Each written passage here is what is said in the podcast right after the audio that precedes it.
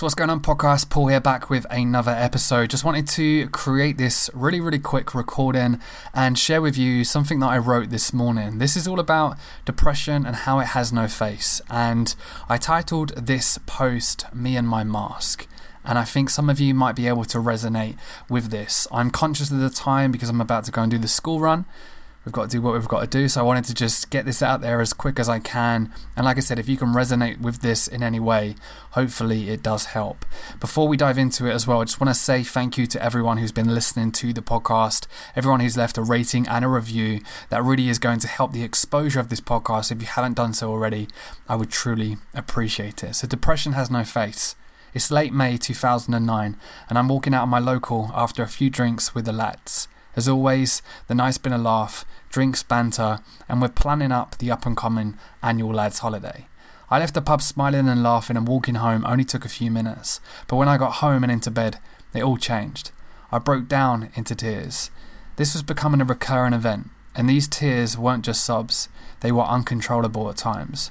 I struggled to catch my breath, and even though I kept telling myself to stop, I just couldn't. I covered my head with my pillow though, so my mum and brother couldn't hear. Two months before, I lost my dad to suicide, a suicide that was a complete shock to us all. If you would have told me a year before that my dad, a man who seemed to have everything on paper, a man with big plans for his future, would end his life, I would have laughed at you. But now this was my reality, and I was struggling to deal with it. I spent every moment alone begging for him to come back, questioning why he would do it and losing sight of a future without him in it, even though I just turned 19. But even though I was struggling, and even though I wanted to feel better, I told myself that I had to deal with this alone. I knew that I couldn't show anyone that I was struggling, and my trusted mask helped me do just that. My trusted mask helped me walk into work with a smile on my face, even though I spent the whole car journey there crying. It helped me joke and laugh with my friends whilst I beat myself up inside. It helped me respond that I'm fine to the question, How are you?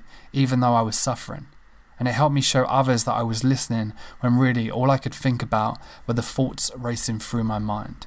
It also helped me come across strong, someone who was dealing with my dad's death well, even though inside I felt weak.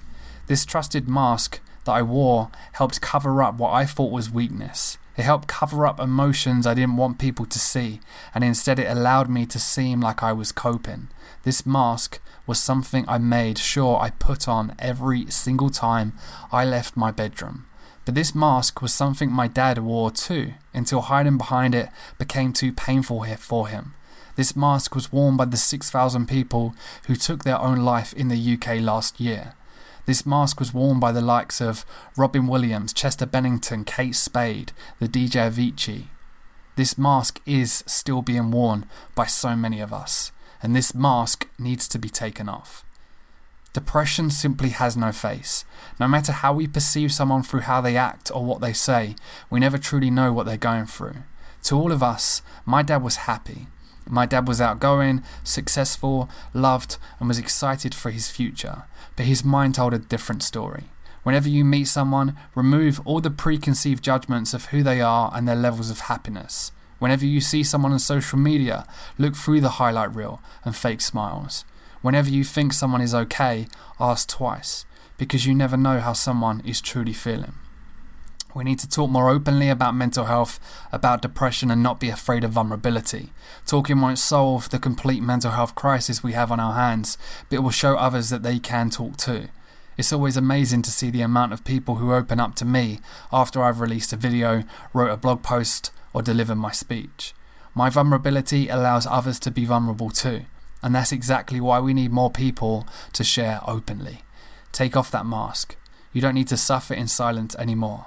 Because if there's one thing I've realized since burying my head in my pillow, crying myself to sleep, it's that dealing with emotional pain is hard, but pretending that you're not dealing with that emotional pain is harder. Let me know what you think of that, guys. It's over on the blog as well now if you want to read it. Over on medium.com, over on the Huffington Post, hopefully soon. I've just put it up there. Hopefully it goes on. But, guys, go and give that a read. Over on LinkedIn as well. But I'd love to hear your thoughts. Take a screenshot of this episode, share it with me on facebook.com forward slash p McGregor.com. Share it with me on Instagram at pmcgregor.com or drop me an email, paul at p McGregor.com. Always love all of your support and hearing that you're listening to this podcast. As I've said, Ratings and reviews are the oxygen of this podcast. It's going to get more and more people to listen to it, more and more awareness around mental health and suicide. So I would truly appreciate if you had a minute of your time to just rate this podcast and review it as well. I've got to go. Speak soon.